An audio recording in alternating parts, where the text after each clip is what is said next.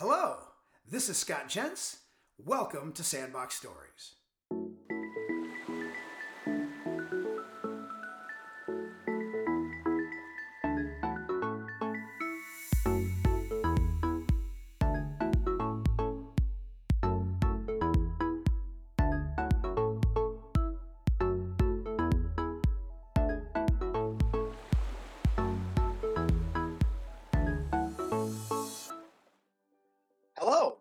This Sandbox Story, which is an interview with my friend Dr. Vince Brandys.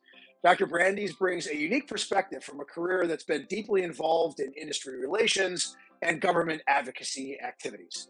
Dr. Brandys, welcome to Sandbox Stories.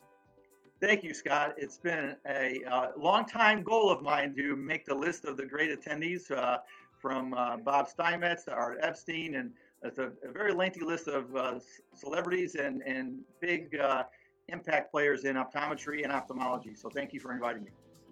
Well, I'm thrilled to have you here. And before we get started on stories of optometry and our profession, I want to go back to your upbringing. Um, you're a Chicago kid who loves the Green Bay Packers. Explain Yeah. that one to the audience. Oh, that one actually, uh, Dr. Steinmetz always gives me grief about that one. But growing up, uh, I was born in '63, so growing up then uh, there was the Chicago Cardinals and the Chicago Bears, and the White Sox and the Cubs. Southsiders were Cardinal and Sox fans. Northsiders were were uh, Bear and Cub fans. And then when George Halas wanted to have the entire city to himself, he kind of pushed the Cardinals out, uh, and so we couldn't become Cardinal fans because we were not a happy. I was like three years old uh, to cheer for a team that couldn't stay and, and fight for the South Side. So uh, one of the uh, guys my grandfather knew was a fullback named Jim Grabowski, who went to U of I and was a South Sider, and he was drafted by the Packers. So we became Packer fans. And of course, the famous coach Vince Lombardi started there uh, his uh, a little earlier than that, and they were a winning team. And so we were Packer fans ever since. Well, I know you weren't named after Vince Lombardi because you're named after your dad, Vince Sr. Right. Yeah. And in one of our early podcasts, one of your comments to me was how interested you were in some of the backstories and the cool aspects of backstories. And you have a really interesting one. Your dad owned and operated something I think called Pepe's Shell Mhm. Station. Tell us a little bit about that. So my grandfather started in 1939. He bought, uh, he actually borrowed money from his girlfriend's mother, who eventually became my grandmother, to uh, buy this small gas station. And then he turned it into uh, two gas stations and a large service center. And then my dad took it over, and my uncle worked with them. And I grew up in this gas station at uh, an early age. I remember 12 years old. Uh, for those young people in the audience, there was something called full service, where you didn't pump your own gas. So I was a gas jockey and I fixed tires and, and did things that a full service gas station provided. Uh, when I was about 14, beginning of high school, my dad tried to show me how to be a mechanic.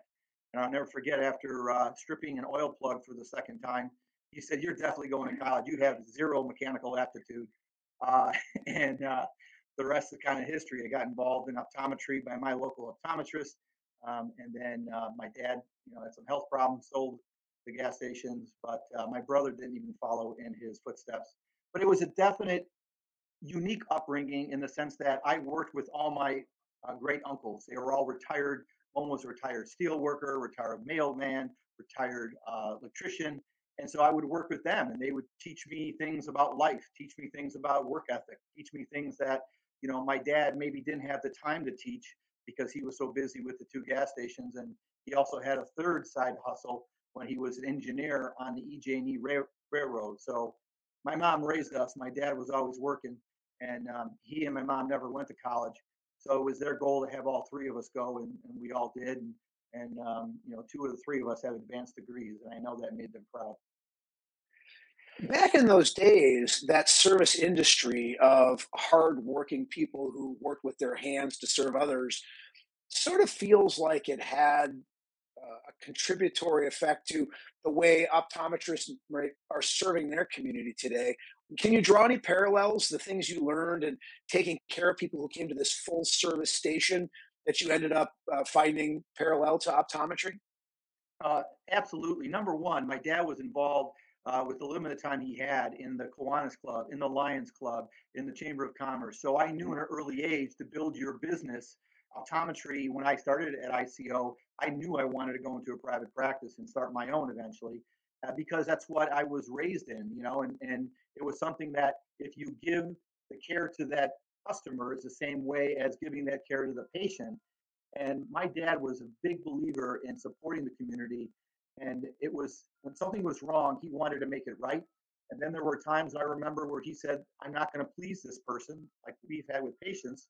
So then he would recommend them to go to a different service station or a transmission place because he couldn't find whatever their problem was. One of, one of his famous sayings was, I can't fix the car if you're still driving the car.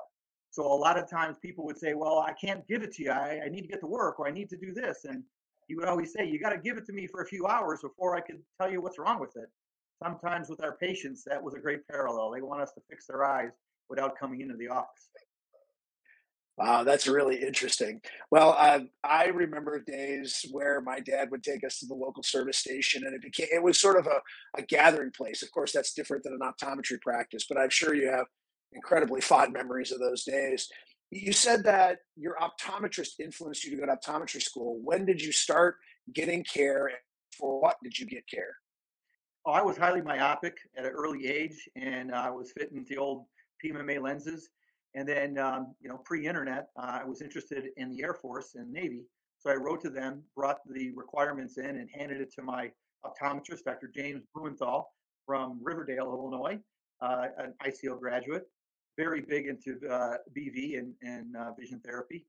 And I never forget, he looked at my little uh, uh, information and he kind of callously tossed it aside and said, You're never going to be a pilot. You have bad vision. I was crushed and he could tell uh, that I was. So he called my mom the next day and he said, "Look, I didn't mean to be so hard on your son, but I didn't want him to get his hopes up. You know, you he can't fly with his vision, uh, and he, if he likes math and science, maybe he wants to shadow me and learn about optometry." And so none of my family members, uh, my dad's brothers and sisters, were into science. My one uh, older aunt went to DePaul, which is eventually where I went for music. Um, and so I was kind of the first one in, in our family to, to, on both sides to go to college. And to learn about math and science, I thought, well, why not optometry? And I was so impressed with Dr. Blumenthal and what he was doing with my eyes that he eventually wrote my letter of recommendation to ICO, and he's the reason why I'm an optometrist. That's really interesting. What, what do you remember the most about that fascination? Did, did he teach you about PMMA lenses and, and the math and science behind them, or was he teaching about optics and refractive error? What what was it? Do you remember specifically that really grabbed you? Um, actually, even though I never practiced it, and as Dr. Mano would probably say, barely passed BV and VT when I was at ICO, uh, it was it was that. I mean, at a young age, you know, I would he kind of I got a part time job there, and, and I would work with the young people, you know, to, to learn uh, about you know convergence insufficiency and some of the basic soft uh, issues that he would have me work on. He had a full time tech, but I would kind of help her. And it was just kind of very uh, cool to see these kids learning and, and, and, getting better in school and doing better uh, in sports just by his uh, visual uh, uh, therapy practice. It was a really, pardon the bad pun, an eye opening experience. So that's what I really enjoyed. But then when I actually got into school, it wasn't something that I felt a passion for. So you've talked a lot about ICO. You're a very proud uh, person connected to the Illinois College of Optometry, and you graduated there in 1990. And then you did go into private practice. So um, tell me a little bit about that early part of your career. So I graduated in 90. I worked for uh, two uh, part-time, uh, as a part-time doctor, uh, Mark Skowron and, and uh, Carl Caesar, who's no longer with us, great mentors of mine. Mark, his daughter actually became an optometrist. She graduated a few years ago, Michelle. They taught me about the business aspect. You know, Scott, we had Neil Gailmard, that was our practice management course, which I didn't get a lot out of. Uh, but working with Carl and, and, and, Mark, I got a lot out of how to, you know, get on a vision plan and, you know, how to uh, pick a buying group and, and just learn things that ICO didn't teach me. So I always wanted to start my own practice. And I was living um, in an area of the western suburbs that there was a need in the town of Bartlett, northwest suburb. There was one optometrist in town, um, and he moved his practice to another location, but the practice building he left was rented. And I saw an ad in Chicago Tribune, optometric practice for lease. And I was like, wait, what the heck is that all about? So I met the landlord of the building, who was an orthodontist, and it was all set up, you know, all the walls, you know, the lengths of the rooms and all that. All I had to do was paint it and put new carpet down. I was ready to go, get the equipment. And it was great because for the first, you know, year, a lot of the patients would come to me because they remember the OD in that office. It, I wasn't the same OD. Uh, and then sadly, uh, after he moved there, he passed away of cancer very young. And so he sold his, the widow sold his practice. So I got a lot of patients just from being in that location and built my practice that way um, from 93 to 07 until I sold it. And then I went back to work with uh, college. So you also became very involved early in your career with the Illinois Optometric Association. You eventually became president, the youngest ever to hold that position at that time for the IOA. And I'm curious if you could tell us what got you motivated to get involved in organized optometry. Well, it goes back to my dad and my family. So my dad uh, actually ran uh, for state rep, um, didn't win. Uh, that was afterwards, but we were always a politically involved family. You know, when people would uh, or families would sit down, they talk about school, they talk about you know the day, and my dad and mom, to a lesser degree, would talk about the local things. In Chicago, there were 50 aldermen. The aldermen were kind of kings. Uh, they controlled the, whatever went on in their in their ward. And my dad was very close to the alderman. I went to school with uh, two of his sons, and so I understood at an early age what political things you need to be involved in if you want to get ahead. It could be something as a building permit. It could be something simple as getting your garbage can replaced. So I was aware of the political process. And then when I got into ICO and joined the IOA Student Club, we were at the time studying, both of us and our colleagues, studying for very hard, tough pharmacolo- pharmacology exams that when I was going to graduate, I couldn't use, which made no sense. I actually took the Wisconsin boards, I took the Texas boards because at the time um, those states were allowing those um, medicines. And so I was either going to, I actually almost uh, bought a practice in Delavan, Wisconsin. H.H. Um, Greenberg, uh, never forget the guy. And eventually I did not buy it because I wanted to stay in Illinois. So it was either sit there and, and practice substandard care or be part of the solution. And so I got involved with Dr. Tom Lawless and Dr. D.R. Gordon. And uh, then we hired a new exec, Mike Horstman. And so I was part of the legislative team as a key person. And then that led into society president. And um, before I actually became society president, the current society president said, You should run for the board. You have a passion for this. You understand politics. We need someone like you on the board. So I joined the board in, in 94, and then we passed uh, therapeutics in 95. I was a small part of that team. Uh, was led again by Dr. Lawless and even Pete Kehoe uh, had, had more major roles. But then when it came time to get orals, I was the chairman for the orals effort um, years later and uh, was very proud of the work that we did and how we established it then uh, for TPAs because boy, it was tough getting through Dr. Lesch's courses and taking boards, and the fact that I couldn't use those drugs, but I could drive, you know, north to, uh, you know, Wisconsin or go east to Indiana where I was born and use those drugs made absolutely no sense. One of the advantages of having guests like you on Sandbox Stories is to try to give my entire audience, regardless of age, context as to how optometry was in the past. And you talk about understanding politics, watching your dad stay connected to a Chicago alder, and, and simple things like replacing a garbage can and understanding that's how you get things done. And while we still have local politics and legislatures at a state level, very few people in general, much less those in optometry, stay really involved in local politics to get their garbage can replaced. And, and so I find it fascinating that you connected those dots and understood that it was important for you to be a part of the team, not the person. Even when you were the leader for orals, it wasn't just because of you, but you connected the dots from your upbringing to do that. And I, I, wonder if part of the reason we're challenged today with legislative activities as they are in our legislative profession, because people just don't have that much connection the way you did as a kid to the legislative process. Am I making too much of that?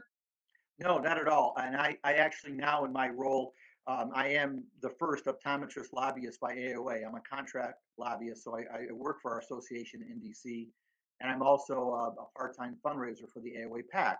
And in reaching out to uh, volunteers. I mean, it's a small percent of our AOA members are donating to PAC, and you know the, the the small group is doing the work for the majority, as it is even at a state PAC level. But in the phone calls that I'm reaching, whether it's um, I won't mention names, but uh, two AOA former past presidents, as well as people who um, most of this audience would would recognize, um, they're fed up and they're not supporting PAC. They're fed up with the whole process, whether that is the toxic environment that is in Washington um, or the level of disconnect that we have. My vote doesn't count. Um, they don't feel like it's a necessary part.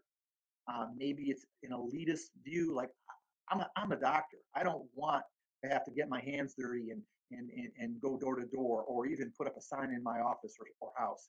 Um, I don't want to donate to PAC uh, because if I donate to PAC, uh, this has been more in my recent work.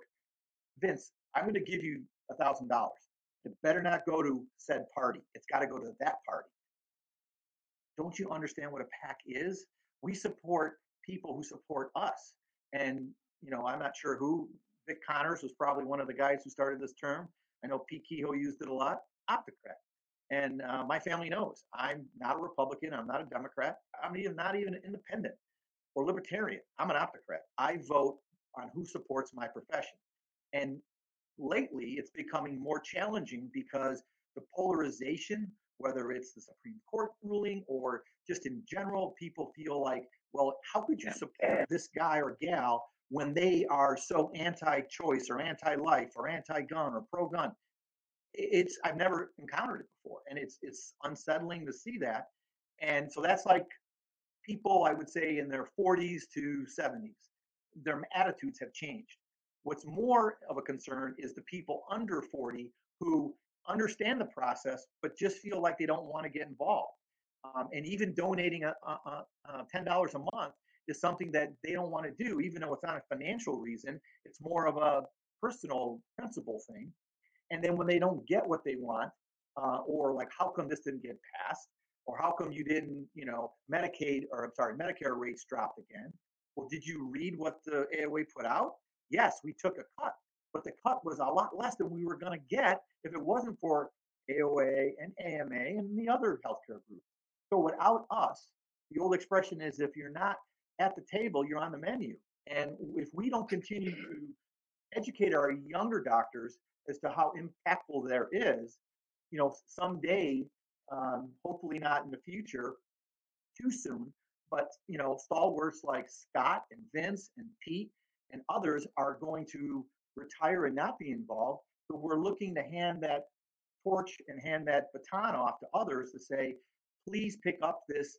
Otherwise, we are going to be in the same situation that for many years, Scott, ophthalmology's been in. You know, they've always had that approach where we're surgeons, we're not going to go to see a state reps, uh, you know, chicken dinner or go to a golf outing. We're we're real doctors, and that's how we have not just in Illinois but across the country been able to get these scope changes because we're able to network with these individuals who at some point may be the governor, at some point may be the next congressman.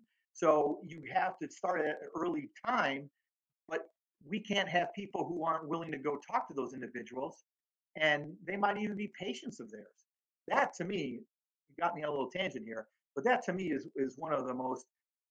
If anyone in this audience is listening, if your patient, this is not a violation of HIPAA, if your patient is a member of the General Assembly or involved in politics, they hold elective office, you should let your state association or national association know.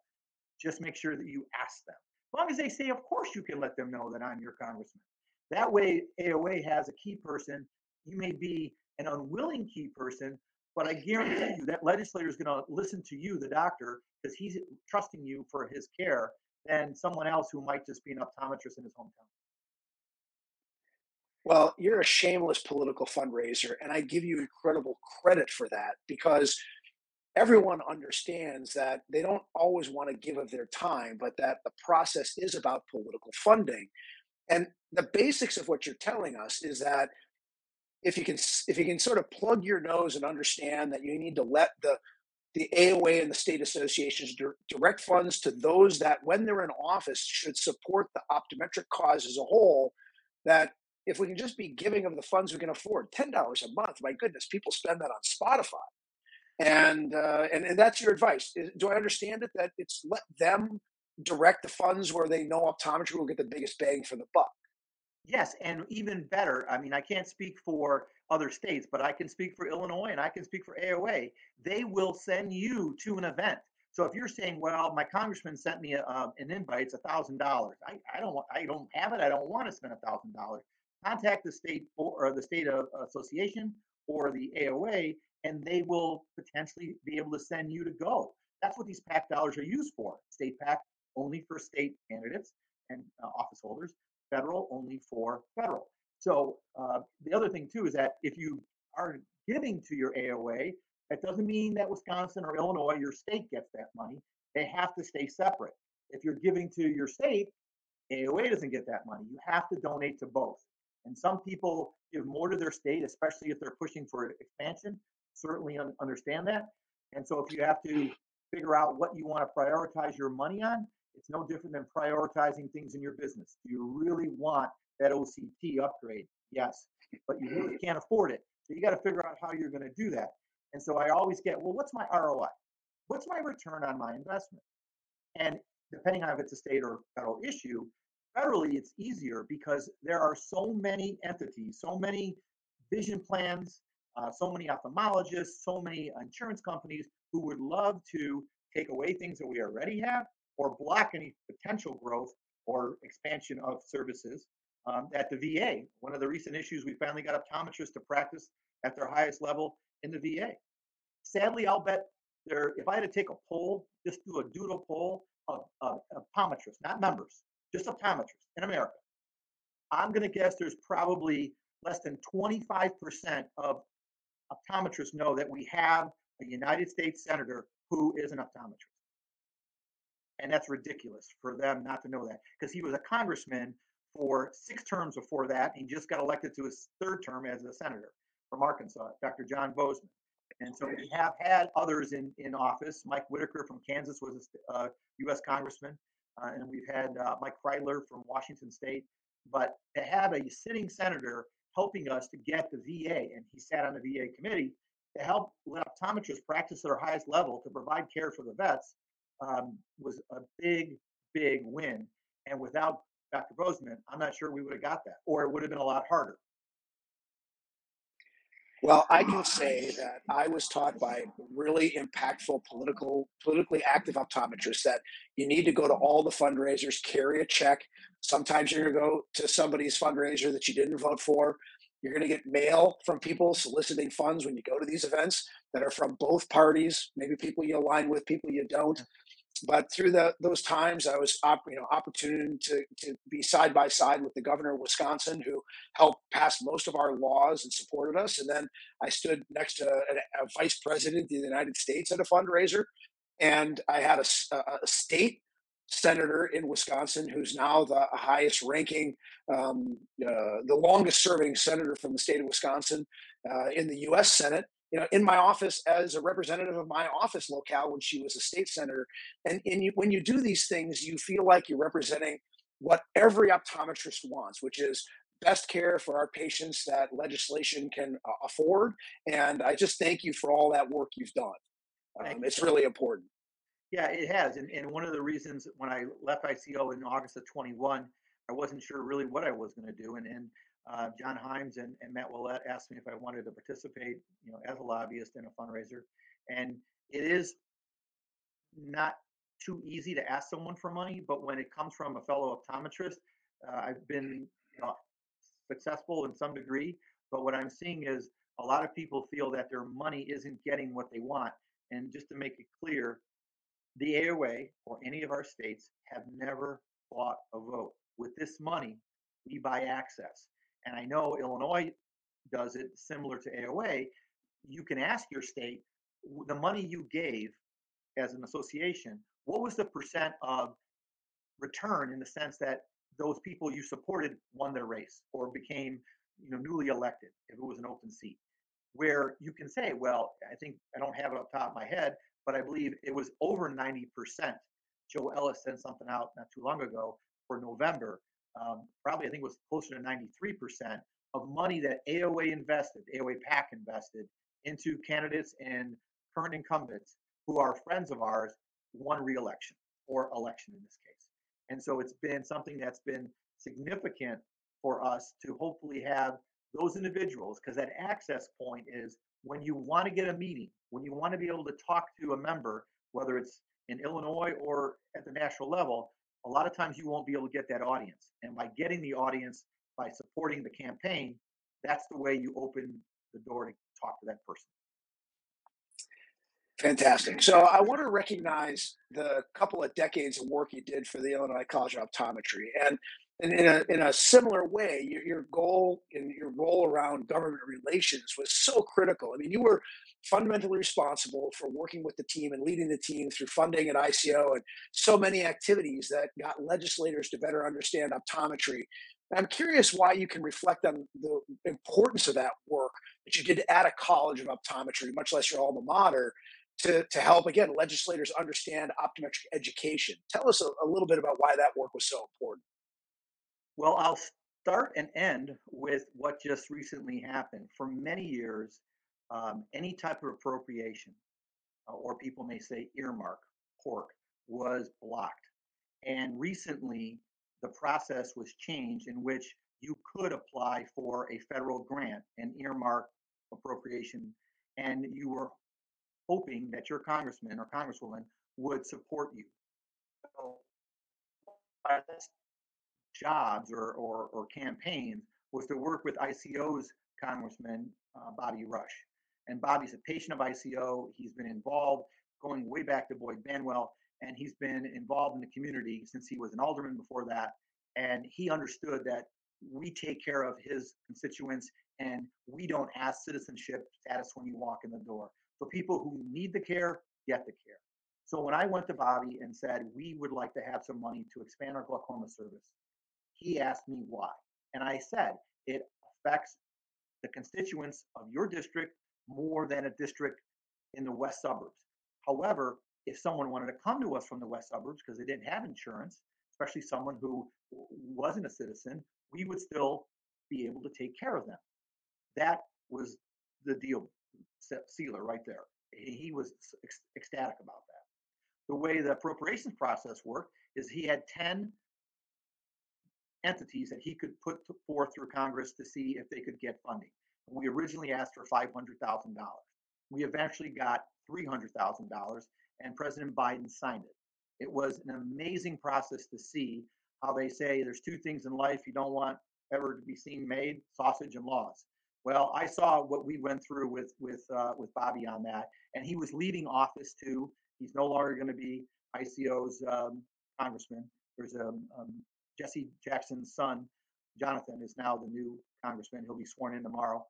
Uh, and so it was to lose Bobby was was huge. Uh, now, hopefully, ICO and, and, staff there will will reach out, um, and I will as a lobbyist as well to uh, Congressman Jackson. But what Bobby was able to do was give us three hundred thousand dollars to help those individuals to expand our glaucoma service. And for those of you who are maybe thinking, well, that's just pork, Vince. No, that's lives, that's families, that's productivity, that's jobs. And for those of you who don't believe the money is going to go to glaucoma, it is a federal crime if you do not use the money for what the government gave you the money for. So if ICO wanted to, you know, they're doing something with Brady Hall, they want to deflect that money and pivot to Brady Hall, that would not be a good idea because it would be against the law. It's got to go to the glaucoma. Now, could it go to another um, another medical care within ICO, they'd have to uh, apply to the HHS for um, ancillary use. But is as I don't know since I'm no longer there, it is intended to go for the glaucoma service. Yeah, and definitely will be. So, who are other people that you could recognize um, in addition to yourself that are exceptional in advocacy? Because this is all about advocacy. You've mentioned Joe Ellis, I, I, know of somebody like Lori Grover. Uh, who are some of the people that would come off the tip of your tongue um, that are good examples, great examples of advocacy-minded optometrists in our uh, in our industry today? So I'll start with a young person whose father has been involved in optometry forever. Uh, that's Dr. Bob Moses from Indiana. He's got several offices in Indiana. Both his son and daughter are optometrist. And uh, that young lady's name is Dr. Jenny Cohn. And Dr. Cohn is amazing. She is going to be the next AOA PAC chair, only the second woman to ever be chair. She has uh, the drive, the passion. She's articulate. She understands it, and she can relate to the younger audience, the younger ODs, uh, male and female, to say why I'm getting involved. Uh, she's married to an optometrist. Um, they practice in both Illinois and Indiana. So Jenny is an amazing um, key person and fundraiser for our profession. Um, you know, other people like Tom Cullinane from Missouri, uh, Pete Kehoe, who I mentioned. Uh, there are others who, uh, Dorothy Hitchmont. There are so many people who I've worked with, and, and uh, Ron Rawls from Iowa. There's um, people that Wiley Curtis that keep coming to my mind here who have been so helpful. Hillary Hawthorne. These individuals have done a lot, not just for the dollars. And I've had doctors say to me, Hey, I'm just too busy. I'm a busy lecturer. I have four practices. I have three kids. I can just give you money. And that's fine. But then there's no excuse then if you can't support it, you know, can we send you to an event? Can you help us with this congressman by just going to his office and talking to the staff and educating this person on whatever the issue might be? So if you really want to get involved, there's a way to get involved. And um, I'd be happy to privately chat with anyone about this because it is something that we need to get a bench ready to put our second string in because um, old Scott and Vince won't be doing this for the next 30 years. Well, I'm going to give you know the audience a chance to connect to you. Um, anybody that wants to get in touch with me will get connected to you. And what I've always loved about our conversations is the passion about the process and the want for just anybody who's got a bit of time. And I know you will feel bad when this is done that you forgot somebody's name. So if we've left you out, folks, it's not by intent. I put Vince on the spot here, but the the if this even trips a little bit of a trigger in your mind to, to try to support the way optometry can be um, put forth and be advocated for please let us know. Uh, this is the time that the industry needs you to think about this as something of an adjunct to the way you spend your time supporting your community, uh, supporting your practice, your family. Uh, we, we beg and, and, and plead for your participation. I want to ask you one other thing about being in the industry. You've served different different kind of companies as a consultant um, in different areas, right? Lenses and laser vision correction. What's been the most compelling about those efforts? the, the ability to work with optometry and ophthalmology, specifically in the surgical realm. Um, I recently uh, am a KOL for Zeiss with their new procedure Smile. And it's great to see how optometrists need to learn more about Smile. And if they don't have a surgeon who uses this technique, they can find one to do it. Um, I work with a father son retina uh, practice who are trying to grow their practice within, within optometry and saying, look, we do what we do well and you do what you do well so there's no reason for me to be you know monitoring your your mild uh, diabetics with with retinopathy but if they need an anti-VEGF we'll send them back to you to monitor and i think when we graduated it wasn't as um, holding hands kumbaya it's getting better and there are still areas of the country where it's very difficult where co-management isn't used as high as maybe it could or should be um, but that's really what I, I, love about that, trying to educate them. And um, I w- was able to go to the uh, American Cataract and Refractive Surgeons um, most recent event or conference in April in Washington. I wasn't part of the official conference, this was more a users group, but I was the only optometrist there on the panel. And I was the only optometrist on the panel uh, that anyone can remember in the last 10 years. Uh, and they're finally understanding the role of the primary care optometrist to a bigger degree. And I hope that continues. And for those states who get expansion of scope, I think most qualified, fantastic surgeons are okay with us doing the minor procedures. the ones who maybe are not as um, talented surgically wise and they're doing basically medical, medical optometry, those are the ones who are a little nervous about us doing more that they might think they should be doing. Um, but it's such a, a, a, great way to continue to work with with the, the two O's and always putting the patient's care as number one. I would be remiss if I didn't ask about your family, your many kids. You have at least one grandchild. You got a, a, dog you love. T- tell us what's going on in the family. So I have uh, two children, Matt and Nikki. Uh, my son Matt is an attorney um, in Chicago, does mergers and acquisitions. My daughter Nikki just graduated with her master's degree in communications and marketing. Uh, she's in North Carolina. My son-in-law is in the FAA there. Miles is five years old. Um, he is um, a Green Bay Packer fan, even though Carolina Panthers are there, of course. And the Charlotte Knights are the AAA uh, team of the White Sox, so he's a, also going to be a White Sox fan if he doesn't know it. And then I have four kids with my wife Leanne, and uh, they're Liam, Chris, Katie, and Thomas. Um, Katie is actually uh, in her second year at University of Pikeville's uh, osteopathic medicine program.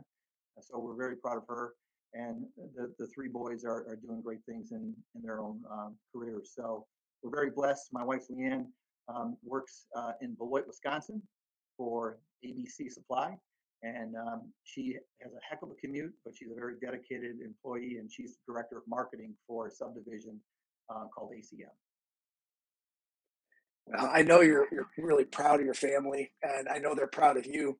Um, so let's close it up like this, right? You, you got a locker room full of ODs, and give us your best Vince Lombardi speech, so you can motivate the listeners at the end of this to where the profession's going and what you hope to see happen as you retire someday from these many activities to see the profession flourish while um, you know others take it over.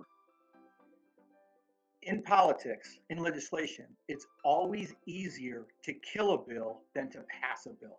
And we've had in illinois attempts for us to have our glaucoma privileges taken away or potential at the national level things that we have taken for granted and to you know way back in the 80s for us to be considered physicians under medicare and then eventually medicaid and being included in the affordable care act.